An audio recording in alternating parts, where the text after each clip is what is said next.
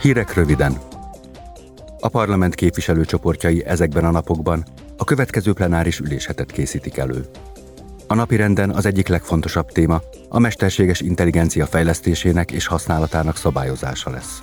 Vita és szavazás várható emellett a Pegasus és az azzal egyenértékű kémszoftverek használatát vizsgáló parlamenti bizottság zárójelentéséről is.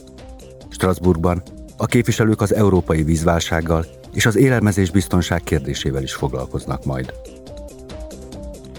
Az Európai Parlament tegnap közzétette a tavaszi Euróbarométer felmérés eredményeit. A megkérdezettek az Európai Unió lépéseiről és a közelgő európai választásokról nyilvánítottak véleményt. A kapott válaszokból az olvasható ki, hogy a polgárok általában véve továbbra is elégedettek az európai demokráciával, és a gazdasági nehézségek közepette is fontosnak tartják a demokratikus értékeket. Az európaiak 71%-a nyilatkozott úgy, hogy az uniós lépések a mindennapi életben is éreztetik hatásukat.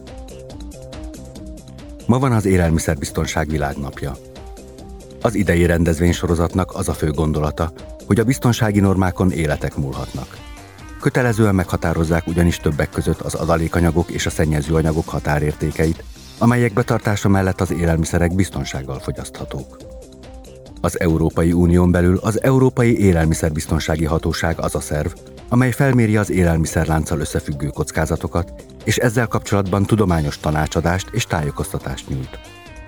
Az egészségügyi világszervezet szerint évente 600 millióan betegednek meg 200 különböző betegségben amiatt, hogy egészségre káros élelmiszert fogyasztanak.